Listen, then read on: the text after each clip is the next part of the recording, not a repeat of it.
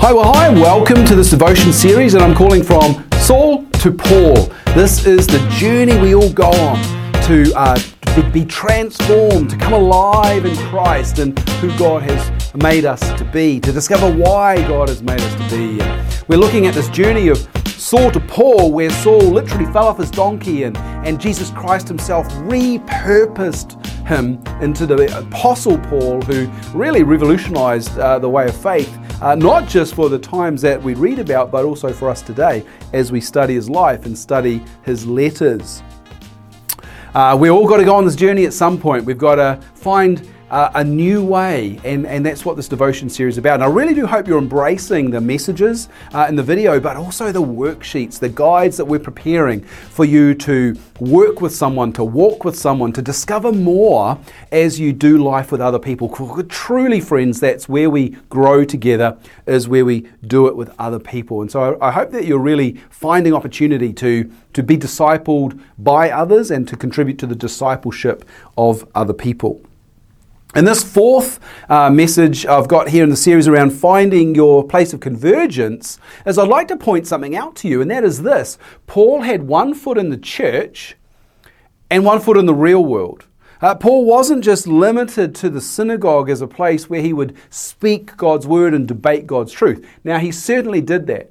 And in fact, you're going to see in Acts chapter 17 and Acts chapter 18, I want you to look at those two passages, because you'll find that Paul went to Thessalonica and he was in the church and he was contested, and yet he was also evidenced in action in the city. And he went to Berea, where the believers would debate things to understand and wrestle with and find God's truth, and we should all do that. Paul then went to Athens on this trip, and he talked with the philosophers and he talked with the council, and he argued to bring God's truth and to challenge their ways. The truth is, there's enough Christians in the church, whether they're mature or not is another thing. There's enough Christians in the church. I think some of you are going to find your convergence, your purpose and your mission outside of the church. I think it's time to raise up people who are God's light in darkness, rather than just bringing another light and sticking it in the church with all the other lights. I mean, then we've got a light shop, don't we? But what if the light was in the darkness? What if you, with God's message, you'd find your place of convergence, and like Paul, you'd go out into the dark places to be God's light, to be God's message, to be the one that points people to Jesus Christ. I think I would say this to you. Your convergence requires you to be in the real world. One of the things that I've really challenged myself on as I've come here and served the church as what you'd say a minister or a pastor is to make sure that I didn't isolate myself and exclusively looking after and feeding the sheep. I love doing life with fellow believers. I love wrestling with Scripture. I love praying with people. I love being prayed for. I like journeying faith and sharing stories of God's awesome goodness and provision and His power and His work in our lives. But that's not enough. Well, then we just become a club that just boosts each other up. And so what I've determined to do is to be active in the community in ways where I create relationships with people who are not in the church, where I can demonstrate, I suppose you would say, who I am, because I'm living the way God made me to be. And in that, I would hope that I would bring people to a place of connection with Jesus. St. Francis of Assisi said years ago, he said, at all times preach the gospel, and if necessary, use words. Now what he meant by that was, may your life be the message. I have a mentor who used to say to me, Phil, your friends don't read the Bible like you do, but they do read your life. Make sure your life is the message that points people to Jesus.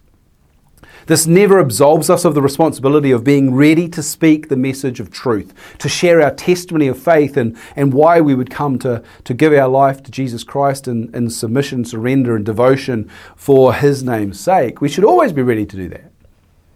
But often people don't want to listen until they can see the message being true in our lives.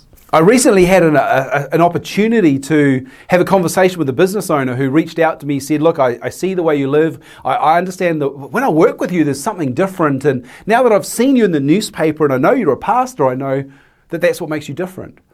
He says, I want to help other people, because I'm now in a place where I'm successful and I want to give back, I want to help others, and I wonder if you'd come and meet with me and that we could talk about how I could do that.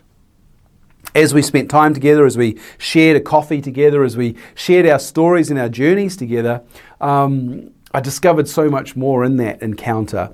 And yet, what's now being created is a partnership where we're going to be working together, the church and the business. We're working in partnership to bring an opportunity for change and growth and freedom in God's into people's lives through God's love. Now, he wouldn't call it that, but I would, because God's love is always an action word. And so what I would say to you is your opportunity convergence requires you to be in the real world. And I wonder how you will do that. So in the worksheet, we've got some challenging questions for you to mull over, to chew on.